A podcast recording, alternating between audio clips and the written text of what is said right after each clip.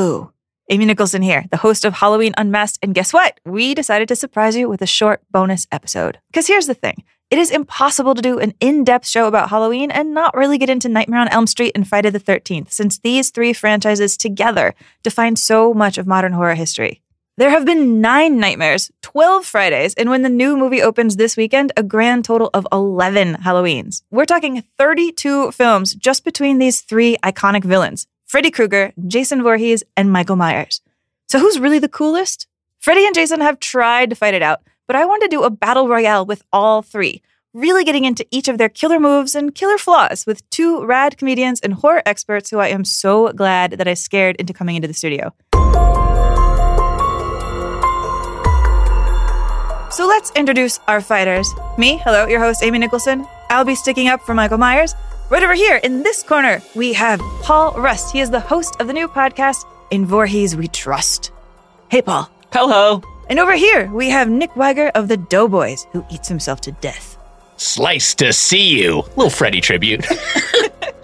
My hello was also a Jason tribute, his popular catchphrase, hello. Yeah.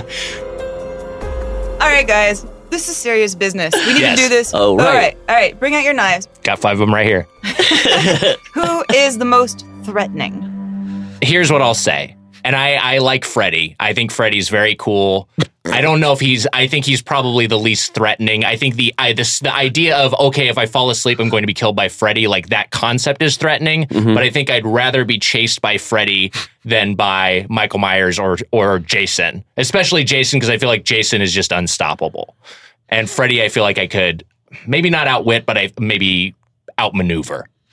Yeah, that's interesting that you're like, if Freddy wasn't in your dream. Yeah. But like, I was like, well, what if the tables were turned? What if Jason was in your dream? Oh, boy. That'd be scary. I mean, that's the kind of twist Freddy would do. Like, if you were a big Jason fan, and then you'd have a dream where you were like, oh, Jason, but then he's going to kill you. Like, in a little ironic twist. I think Freddy has too much ego for that. I mean, yeah. I will say this against Jason. Mm-hmm. Your mommy helps you a lot. So I feel like having your mommy do some killing for you is a strike against you. Also, your knife is disproportionately big. And I have heard that the bigger the knife, the smaller the whatever. So I find Jason's not packing? I think Jason's packing. The whole thing is his avenging his mother's death. Right. So also a guy who's like, I will defend mommy. And that machete is pretty big. I mean, here's the thing that I think Michael also has in his corner, which is, you are correct. I will always catch up with you as Michael, always. And I walk a little slower than Jason, but I think in a way, like, Michael walking slower than Jason makes him almost this wizard who controls, like, time and physics and energy. Right. Because I still somehow catch up. Like, Jason runs. I'm casual about it. I'm cool about it, and I will still murder everybody. Right. And what I know of psychopaths is that they can think like a person, but they don't, like, process emotion like a person, and that to me is, like, terrifying. Whereas Jason is just like a monster. I think, like, okay, it's like a Frankenstein chasing me or a Wolfman, and that's scary in and of itself, but it doesn't have, like, higher order thinking. Freddy, I think, is like just a guy. He's just, he's bad. No one's arguing Freddy's good, but he's like, he's kind of a dude. Like, I feel like he's kind of got a dude's attitude. Like, I feel like I could have a conversation with Freddy. You could have a beer with Freddy. Yeah, I could have a beer with Freddy. We could have a beer summit. Hey, Spence, let's trip out. In a way, I think that's what makes the Nightmare on Elm Street films maybe more popular at the box office. Sure. Which they are, which is people want to hang out with Freddy more. Freddy's more fun. Yeah, he's approachable. He's not like this this borderline automaton. I mean, he definitely has the biggest personality out of the three. How's this for wintering? Michael and Jason are just little quiet boys. But I will say, the benefit of having 12 Friday the 13th movies are that you can select the ones where, yes, in some Jason runs, but there's other ones, and I've coined a new phrase, it's teleport Jason, where he's behind you and, like, moving slow, and you run really fast, and then I don't know where you bump face first into Jason's chest. And they start bending, like, rules of physics. I mean, I think that makes a fair amount of sense. Teleport Jason. I like that. Thank you. I mean, I don't want to give you guys ammunition, but I do feel like one of Michael's weaknesses in being threatening is that he operates sort of like a cicada. Like, he goes dormant 364 days of the year. But if it's not Halloween, you don't have to be incredibly afraid of him. That's true. But, I mean, that is a very scary night. I mean, Halloween, when Michael Myers is on the prowl, is just... that's the worst day. I guess if we're just talking in pure odds of somebody's available time to kill, there's at least 2 Friday 13ths a year sometime, right? Right. Yeah. That sounds about right. And that can fall in any month. So you could be like, hey, February is a time for the romantics, for the lovers. What, the day before Valentine's Day is Friday the 13th? You know, if we're talking about events that occur regularly, how about getting some REM, getting some sleep? You're getting your 8 hours. You're maybe sneaking in a cat nap during the day. Freddy could strike. That's every day of the year. Unless you're a chronic insomniac, Freddy could be there anytime. Every town has an Elm Street. I guess, yeah, on a pure just day by day. Yes. You totally outnumber. There are more opportunities for Freddy to come in and kill you. The one that sticks with me, because I saw this when I was too young to see a horror movie, is when he puppets a guy, he like tears out his veins and like makes a human man walk around like a marionette with like connected to like his arm veins. It's so grisly and it's so disgusting, but it's also very creative and very Clive Barker. Mm-hmm. Yeah, I do think Freddy actually wins on creativity. Yeah. I was trying to think about like what are Michael's creative kills. And the most playful one I can think of is, like, he wears a ghost sheet, and he's like, right. I do like that part, though, when he pulls a little prank on the people he's about to kill. I know, because he doesn't have a sense of humor in any other part of the franchise. Right. Yeah, the question of most creative, I would say it's Jason. Whoa. How? He just stabs people. Well, he stabs a spear through 2 human beings having sex. And if we're talking creative, maybe not creative in like terms of splash, but just pure creative expression, there's no more potent symbol of sex equals death than, that's true, than 2 people with a spear through them. I mean, I think you guys have to give Michael this, though. Like, Michael has the best physical fights. Yes. And they get better, quotes unquote. I mean, I have problems with the fact that Michael turns into like a giant wrestler in like the zombie movies. Mm. But there's that fight in the zombie movie, the very first one. Mm-hmm. Where Michael fights a guy named Big Joe Grizzly, who's like 6'5". Let me introduce myself. I'm Joe Grizzly, bitch. And the Michael in that movie is 6'8", and it's these 2 giant dudes in the gas station bathroom just like battering each other and like denting the door. I mean, that is the most wrestler WWE fight I believe in like all of these franchises. Well, what about this? Who's got the coolest backstory?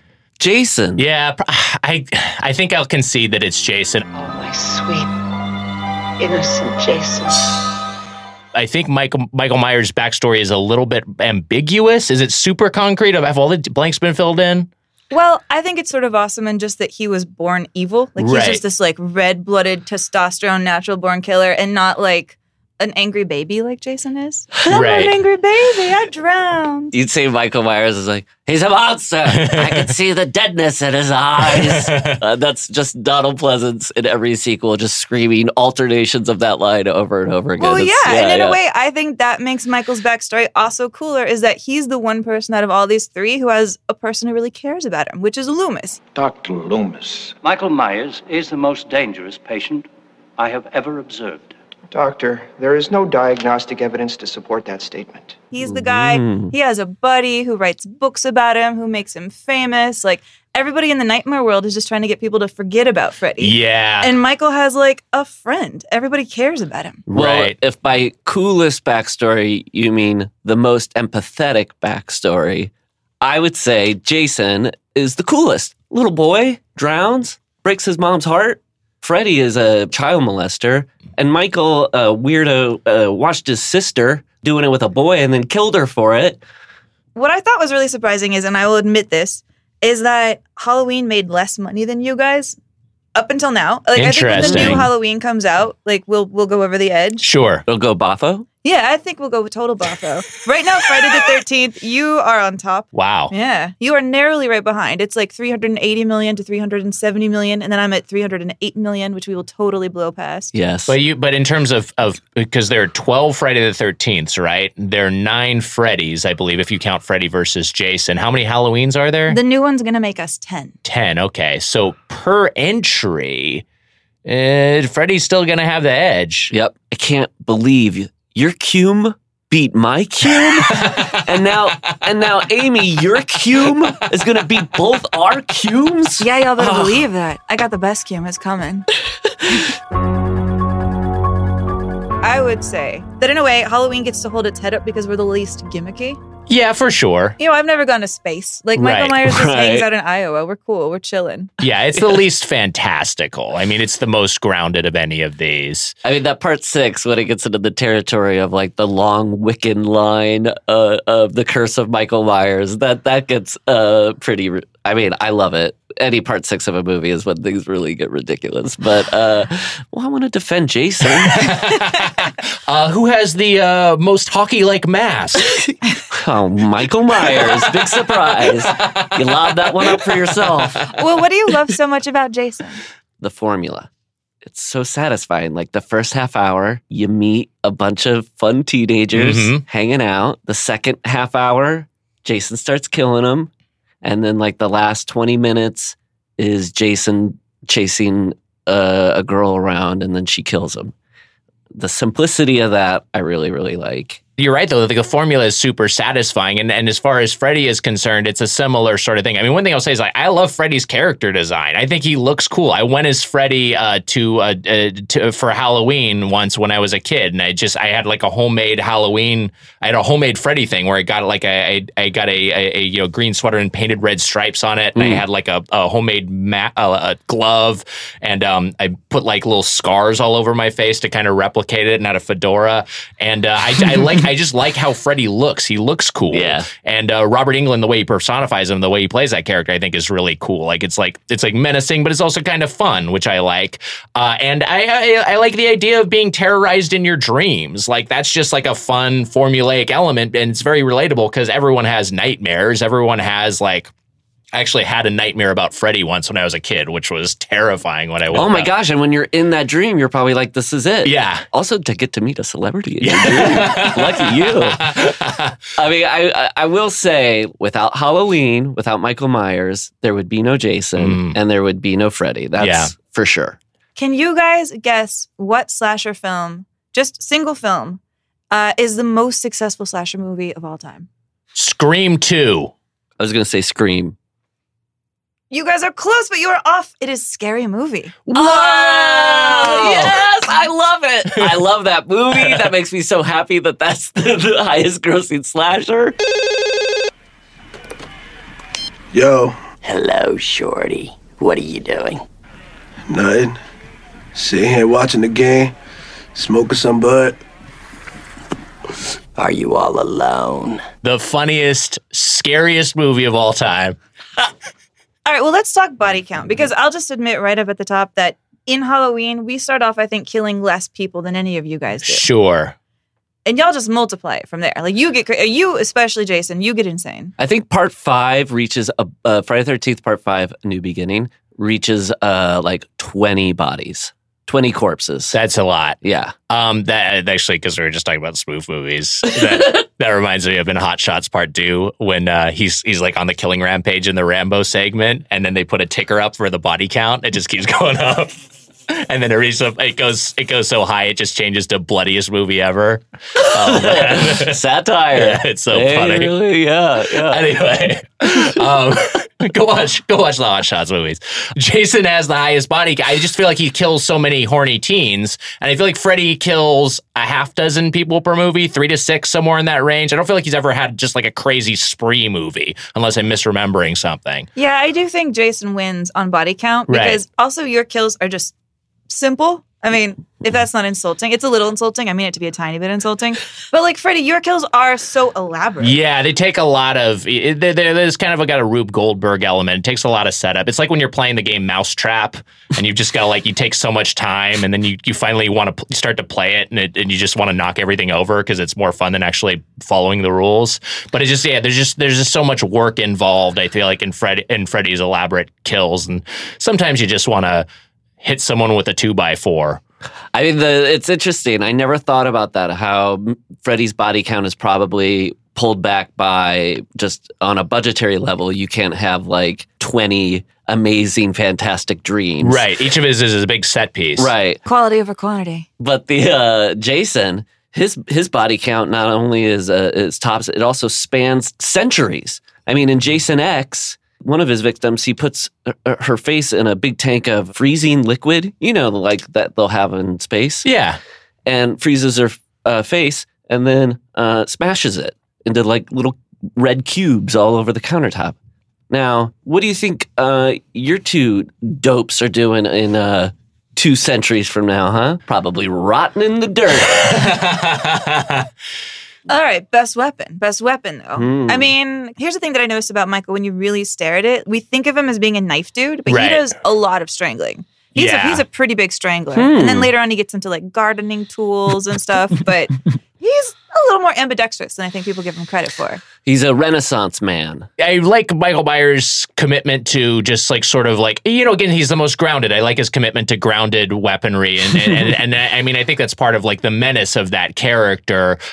Jason, I mean, like, I just always think of him using like harpoons. Like, I feel like just like everything that exists in the real world, like he can improvise and turn into a weapon. And that in of itself is admirable. Here's what I'll say about Freddy. He's got a built-in weapon with his claw hand. Like, I feel like those blades that he's got on are just so threatening because they're always there, and he knows how to use them. It's like a part of his essence. And then also, kind of like reality or like the dream world is kind of his whole weapon because he can manipulate it as he sees fit. And we were discussing, the fact that he can change forms and like become a big serpent or something like that's like crazy and insane and that has to be like considered part of his arsenal because that's the tool he uses to dispatch people. I do admire that about him. Like he has his own weapon, he comes with it, and yet he still pushes himself to be better, to dream better, to dream bigger. Right. Right. Yeah, he wants to be a little creative. He wants to up the stakes each time. Jason, you're right, can take anything and kill somebody with it. Impalements are his thing. Although Michael can impale like an entire giant dude to the wall with just a tiny kitchen knife, which to me makes no sense. But somehow he must have the thrust to it. I mean, that's a lot of weight when you really think about the fulcrum of the knife and the door. I think that guy's wearing glasses, right? So maybe it just balances things out just a bit. Like the weight of the glasses is the... I was going to say Jason's best weapon is his moral compass, which rightly finds sex as shameful and worthy of being punished. Maybe we're looking at this fight the wrong way.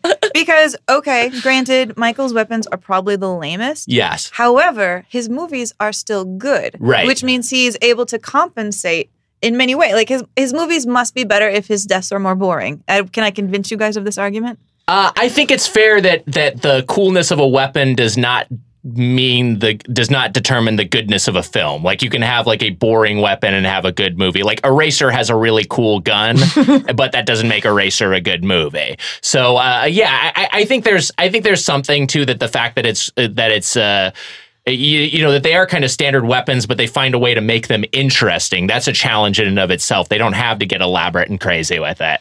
Interesting that you would reference Eraser, directed by Chuck Russell, director of Nightmare on Elm Street Part 3. You know I had to do it. Oh, you Russell head. Thanks again to our horror experts and awesome comedians, Paul Rust and Nick Weiger. Thanks to you for listening to this bonus episode. And Halloween Unmasked will return to our regularly scheduled program with episode 6. See you then.